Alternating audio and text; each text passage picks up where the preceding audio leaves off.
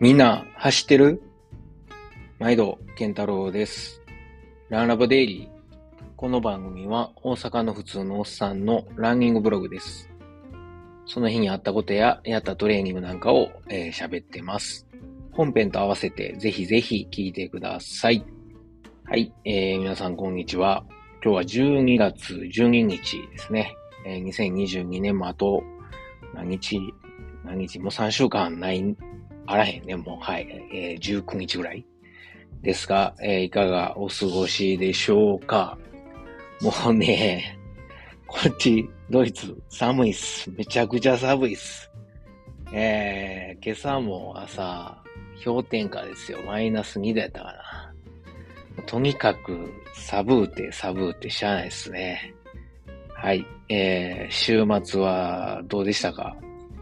僕はあの、金曜日、金曜日ぐらいから、あの、UTMB の、あれなんていうの？同意インサーノンっていうの？あの、タイでやってた UTMB、あの、タイの国 UTMB かな？えー、を、あの、ライブトラッキングで金曜日から、ちょっとこう見てて、で、まあ土曜日に朝起きたら、だいぶね、もう皆さんゴールされてたんですけど、いやーなんかすごいコンディション、こっちこんな寒いのに向こうめちゃくちゃね、まだ暑いみたいで、まあ、東南アジアですからね、はい。あのー、日本では土井さん？えー、同じ大阪出身の土井さんが5位。すごいですよね、土井さん。おめでとうございます。すごいって。えぐい、えぐいな。はい。で、えー、っと、確かゲッティミナスさんとか出てたよね。あの、なんか元軍人の3位やったか。あとは中国のランナーが1位やったかな。なんか、すごい、はい。もうすごい、あの、コンディションの中、いやー、なんかみんなすげえなと思いながら見てました。あの、岩さんが日本語版の、えー、ライブ放送もされてたんで、はい。それをちょこちょこ覗きながら。ただまあ時差があるんで、まああんまりこうなんか、あれですね、あの、僕が仕事終わってつけたらもう、向こうは夜中やったんで、あの、なんやろ、ライブ放送してなかったんですけど、まああの、ランナーが今どこにいるかみたいな、ライブトラッキングができたんで、はい、えー、知ってる人を見てました。で、あの、知ってる人というと、まあ僕がね、えー、今年初めの方にオンラインコーチングをしてもらってた山田洋介さんが、ね、23位ですね。すごいですね。洋さんおめでとうございます。あと、洋さん、あの、直前まで、あの、カタールのワールドカップのアテンドとかしてはって、で、まあ、オンラインコーチングはもう、ね、今僕はやってない、あの、お願いしてないんですけど、それ終わってからも、あの、実は、まあなんか、洋さんがカタールのワールドカップで仕事に行くということで、カタールの僕の友達を紹介したりとかで、まあ、ちょっとと、ちょ、時々こう連絡を、はい、あの、させてもらってて、はい。で、えー、今回もライブトラッキングで応援してました。で、えー、ヨウさんの一つ前が、あの、100 Miles 100 Times の、えー、ともさんですね。井原知一さんが22位。はい。すごいですね。でから、あと、飯野さんがなんか今回あんまり調子良くなかったのか、なんか、飯野さんこのレースはあんまり相性良くないみたいで、前回も前々回も確かあんま良くなかったですよね。今回は49位。はい。なんかインスタとか見てると、なんか食べられへんかったみたいなこと書かれてましたけども。はい。あと女子はあれですね、えー、にわかおりさんが、えー、女子3位ですね。すごいですね。全体でも25位やもんね。はい。でから、宮崎君乃さんが女子8位で、全体38位。いやー、宮崎さんも今年大ブレイクじゃないですか。めちゃくちゃ大活躍されてるじゃないですか、もうね。はい。と、まあ、あのー、自分が出るわけでもないんだけど、えー、ドイ、ドイインサノンっていうのかな？よくわからんけど、タイ語。はい。を、えー、ちょっと追っかけてました。でから、あとは昨日かな ITJ、イズトレイルジャーニーがあったんですよね。こっちはちょっとあまりよく知らないんですけども、なんかツイッターとか見てると、あの、大見龍之介さんが優勝やったのかな。はい。みたいなことを書かれてて、うわ、すごいなと思って見てました。日本帰ったらね、チャンスがあったら出てみたいですけど、伊豆遠いしな はい。皆さんは週末いかがお過ごしだったでしょうか？僕はあの、えー、っと、土曜日は午前中仕事やったんで、朝4時起きでちょっと走りに、えー、行ったんですけど、まあいつもは土曜日は森に行くんですが、今回は仕事もあったので、ライン川を走りに行きました。ほんでね、えー、仕事の前やから、もうあの、無理せんかったらええのに、ついつい、なんとかこれ間に合うな、みたいな感じで、はい、仕事が9時半からやったんですけど、9時15分に帰れそう、みたいな感じで、もう6時ぐらいに走りに出たんですが、あのー、30キロえー、ライン川走って戻ったら、はい、9時10分ぐらいだったかな。で、なんか、ちょっとめっちゃくちゃ寒かったんですよね、その日も。マイナス1度が2度で。でお腹冷えて、とりあえずトイレに家帰ったら駆け込み。で、まあ出すもん出して、食事、食事中の間すいません。で、あの、シャワー浴びて、で、仕事、なんとか間に合いました。いやー、ね、えまあ、仕事あるときは無理して飽きませんね。はい。まあ、あの、週末土曜日は30キロ。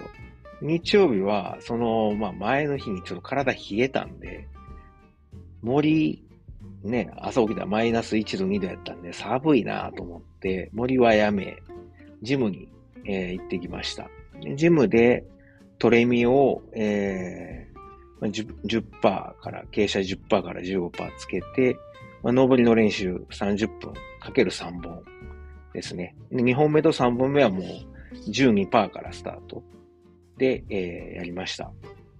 だいぶ追い込めましたね。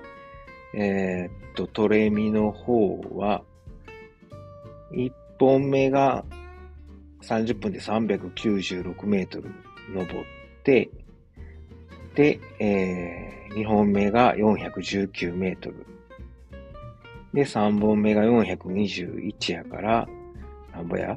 えー、っと、全部で、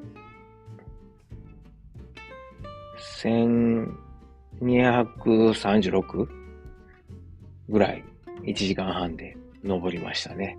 はい。今、あの、距離としては、9. 点何キロかな ?9.5 キロか6キロぐらいですね。はい。まあそんな感じで週末はトレーニングをしました。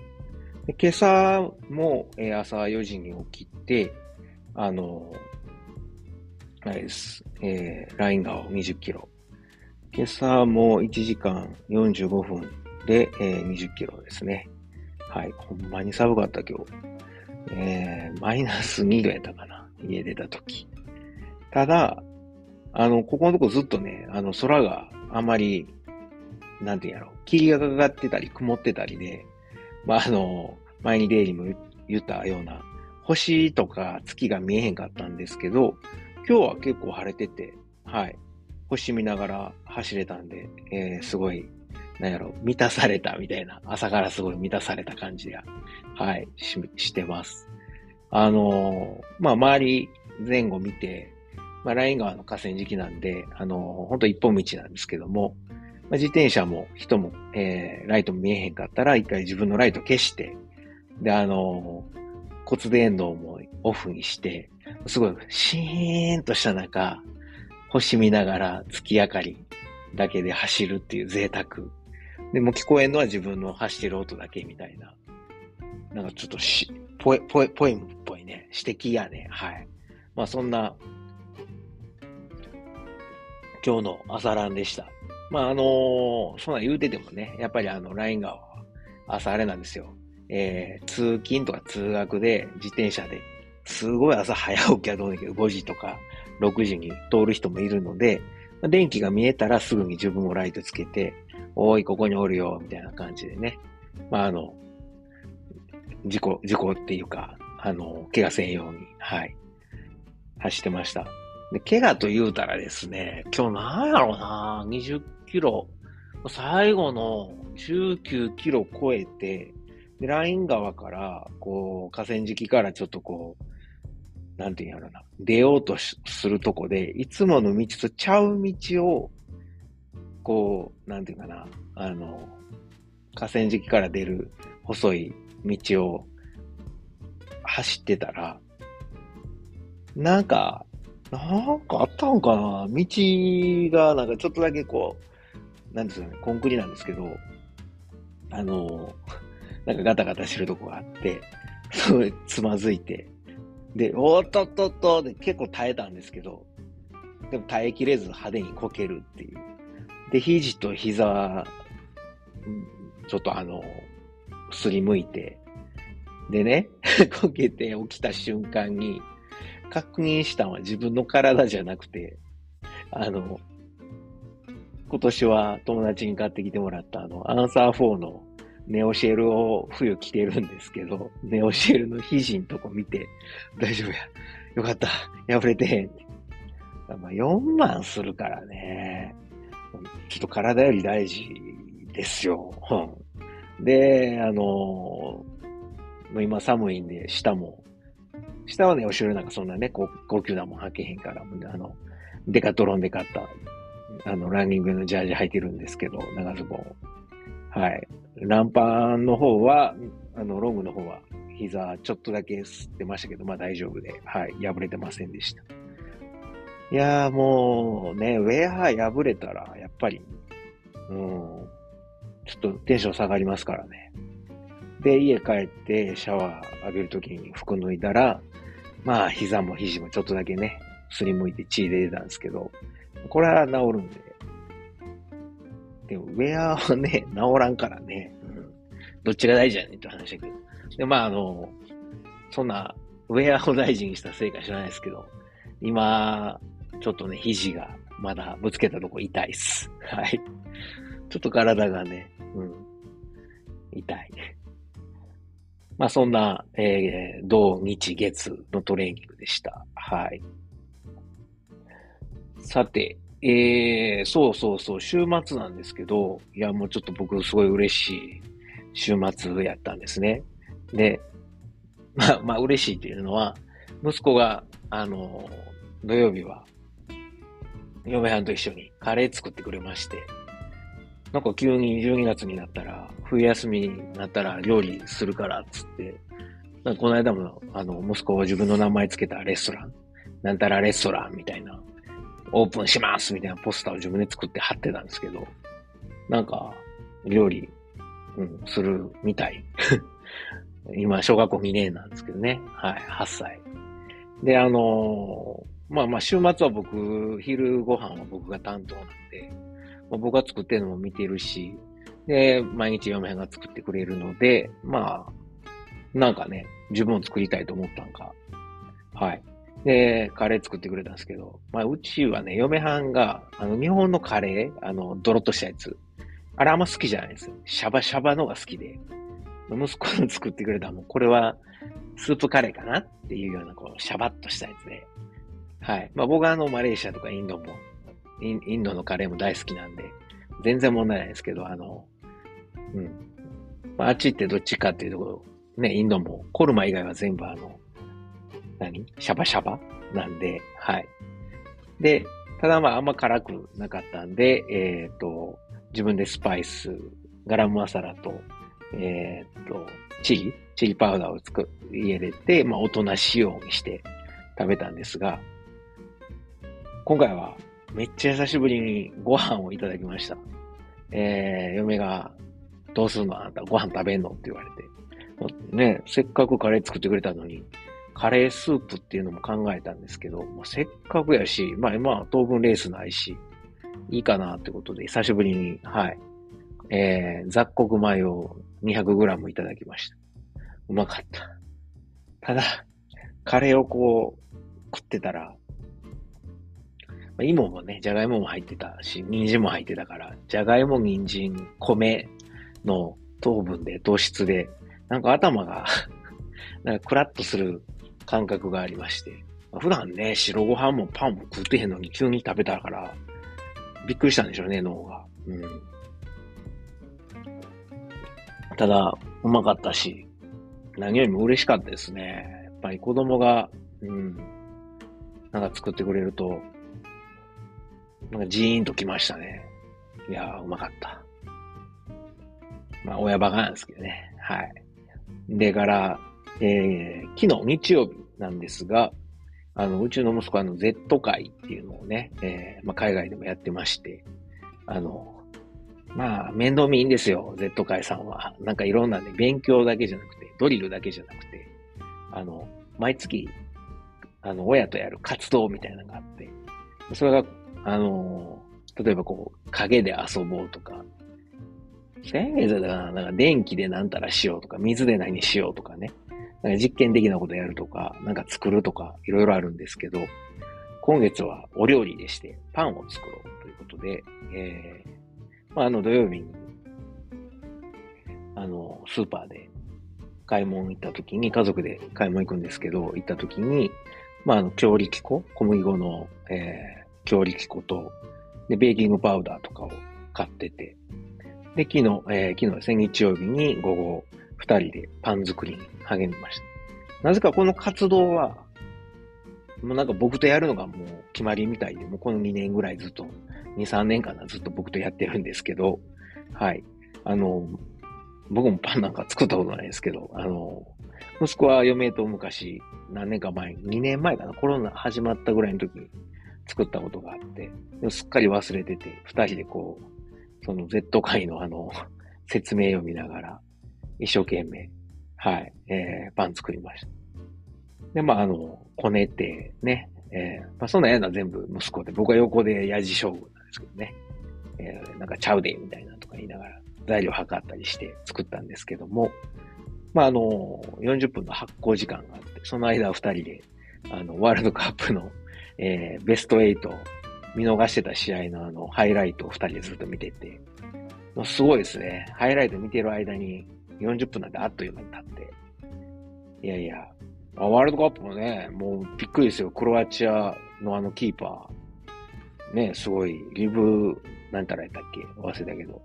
あの、すごいいいキーパー。ザグレブのキーパーですかね。はい。PK 職人さんですよ、あの人。まあ、PK 以外も止めるけど、まさに守護神っていう感じのブラジルね、ね僕はブラジル勝つと思ってたんですけど、リシャデルソン頑張ってほしかったんですけど、まあ、ネイマールもね、かわいそうに、えー、泣いてましたが、まあまあ、クロアチアがベスト4進出。で、フランスが激戦を制して、僕はイングランド行ってほしかったんですけどね、サカとケイン大好きなんで、はい。まあ、残念。で、あのー、フランスが勝って、で、えー、っと、そうや、びっくりした、モロッコやんか。モロッコ、なんなん？モロッコ。すごいな。ポルトガルまで、スペインに続いてポルトガルまでね、えー、食っちゃって。いや、もう、ロナウドお疲れさんっていう感じでしたけど、ロナウドあんまかわいそうやと思わへんね。ネイマールは何やろ、顔かな。めっちゃなんか泣いてんの見て、うわ、かわいそうってこう、おっさんもくすぐられましたけどね。はいで、えー、もう一チームはアルゼンチンですね。オランダもね、ロスタイムやったっけ？えー、最後の最後に追いついたのに残念でしたね。まあ、イングランドといえばケインがまさか PK2 本目外すとは思わなかったんですけどね。まあまあそんなこんなで、はい、えー、ハイライトを見てたらパンが発酵済んだので、二人でパンを今度はあの成形してですね、成形というのは形作ってね。えー、で、あの、何のパンにするのみたいな何も考えとれへんんですよ。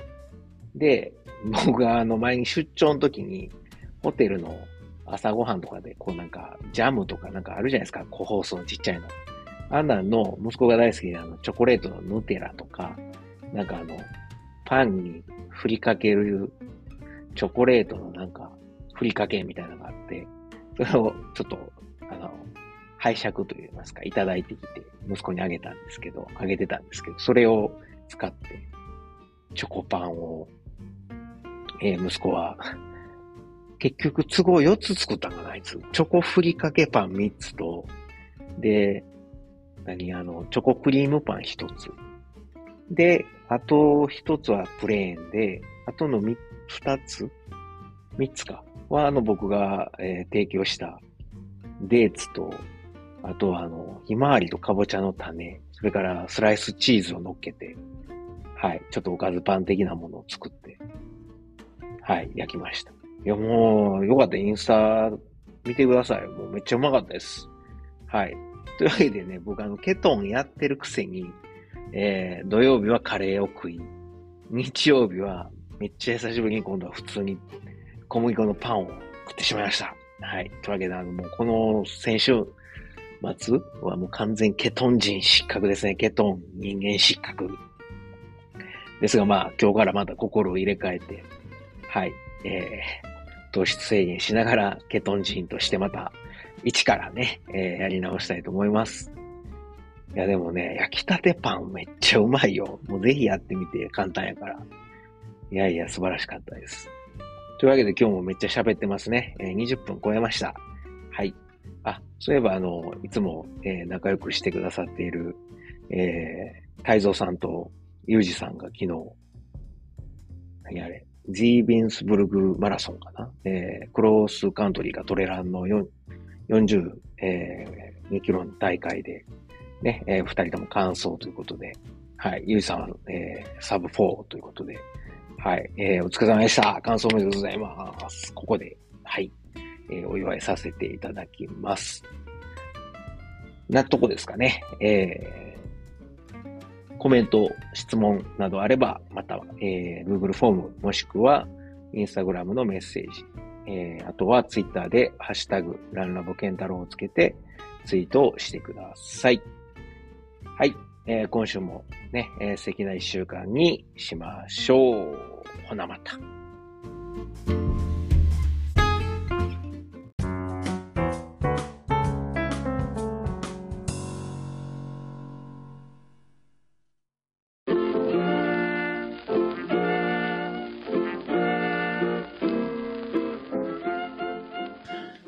回もランラボデイリーを最後まで聞いてくださりありがとうございます。最後にちょっと CM です。まあ、本編でもですね、えー、ちょくちょく宣伝させてもらってるんですけれども、えー、僕のあの、親父とおかんがですね、えー、大阪の駒川いうところで、まあ、あの、昆布屋、えー、関東でいうところの佃煮屋かな。はい、昆布屋を、えー、やっておりまして、まあ、あの、駒川でね、えー、やってるということで、駒川あずま屋というんですけれども、はい、えー、まあ、この番組では、まあ、あの、この駒川あずま屋に、噛んだ。駒川あずま屋に、まあ、スポンサードしてもろてるのではなくですね、まあ、勝手にあの息子である僕が、まあ、親には内緒で、えー、こっそり、えー、駒川あずま屋を応援しようということで、まあ、ちょくちょく宣伝させてもらってるんですよ。で、あのー、もしよかったら、はい、えまあ、なんかあの、ご飯のお供にですね、えー、まあ、ケトンやってる人間がご飯のお供とは何ぞやという怒られるかもしれませんが、はい、えー、ご飯のお供に、ぜひぜひ、駒川あずま屋の昆布、えー、佃煮を、えー、こたってください。よろしくお願いします。えー、おすすめはですね、えー、まあ、あの、看板商品3つありまして、まあ、松葉塩吹き、ね、まあ、こあの、昆布で、えー、まあ、なんていうんですかね、えー、美味しい、えー、塩吹き昆布をですね、あの、松の葉のように刻んで、まあ、食べやすくしたと。もうこれはおにぎりに入れてもええし、お茶漬けにしても、さらっと食べられるのでおすすめです。僕はちなみにあの、えー、日本にいた時は、あの、パスタ。ね、茹でたパスタにこの松葉塩吹きと梅干し、そして、えー、ネギをあえて、えー、簡単和風パスタを作って食べてました。まあ、美味しいです。それから、えー、大阪言うたら、まったけ昆布。はい。しののめという、えー、まったけ昆布があるんですが、もう本当にあの、でっかい、えー、松茸の、えー、佃煮がですね、入った、えー、昆布です。昆布ですって言っても変な感じですけどね。昆布の佃煮と、えー、松茸の佃煮が一緒になったもので、これはもう絶対満足してもらえると思うんでね。えまあ、これは、何やろ、大阪土産にもなるし、まあ、ご飯と一緒に食べる。もう最後の締めにね、えー、食べてもらうのもいいですし、あの、弁当のお供に入れてもらってもいいですし、ちょっと、えー、ちょっと贅沢したいときに、はい、えー、まったけ昆布、しののめ、ぜひ試してください。最後にですね、えー、もうあの、駒川あずまえの3枚看板の、えー、最後、ね、もう僕の一押しなんですけど、ちりめん山椒です。昆布ちゃんやんけっていうツッコミがね、えー、来そうなんですけれども、あの、じゃこですね。じゃこと山椒を一緒に炊いた、えー、もので、もうめちゃくちゃうまいです。これはご飯にも合うし、そのまんま、あの、ここれはちょっとけどですね、もうそのまんまつまみにして、えー、食べてお酒のあてにしてもらったらいいと思うので、えー、ぜひぜひ、もうこれもあの、おにぎりにも合うし、ご飯にも合うし、お茶漬けにも合うし、そのまま食べてもええし、山椒好きの人にはたまらないと思いますんで、ぜひ、えー、試してください。佃煮、えー、他にもいっぱいあるんですけれども、特にあの、お弁当に使える、まあ、昆布が入った、えー、ふりかけとかですね、あのー、そういうご飯のお供がいっぱいあります。それ以外にも、まあ言うたら昆布言うたらね、だしですよね。えー、お鍋の、ね、だしを取る用のだし昆布。まあ、あの、鍋だけちゃいますよね。汁物なんかにも。ぜひぜひ作ってもらえます。うちのだし昆布は、あの、お寿司屋さんとか、えー、うどん屋さん、蕎麦屋さんなんかにも、あの、作ってもらってる、ほんまに、ええ、昆布を扱ってますんで、もし、よかったらですね、えー、佃煮と一緒に、えー、お買い求めいただけるとありがたいです。はい。まあ、これは、あの、こう、だし昆布はですね、料理以外にも、ちょっとあの、3センチか4センチぐらいの長さに、ハサミでカットして、で、あのー、何？麦茶とか、あの、作る用のあの、容器に、えー、だし昆布入れて、で、あの、水張っといてもらうと昆布水ができますんで、それを冷蔵庫で保管しとくと、もうあの料理の時にそのまま使ったり、あとは、あの、それを沸かしてお茶漬けにかけたりしても美味しいし、あとは、そのまま飲む朝一の、えー、目覚めた時の水とかに飲んだりとか、まあ普段の飲む用の水として使ってもらうと、まああの、昆布のミネラルたっぷりのお水なんで、えー、お腹の、えー、調子を整えるのにもぴったりです。はい。というわけで、えー、長々と喋りましたけれども、えー、駒川あずまえの、えー、CM でした。はい。えー、ぜひですね、私のささやかな 親孝行にね、えー、協力すると思って、えー、もしよかったらご検討ください。今日も最後まで聞いてくださってありがとうございます。ほなまた。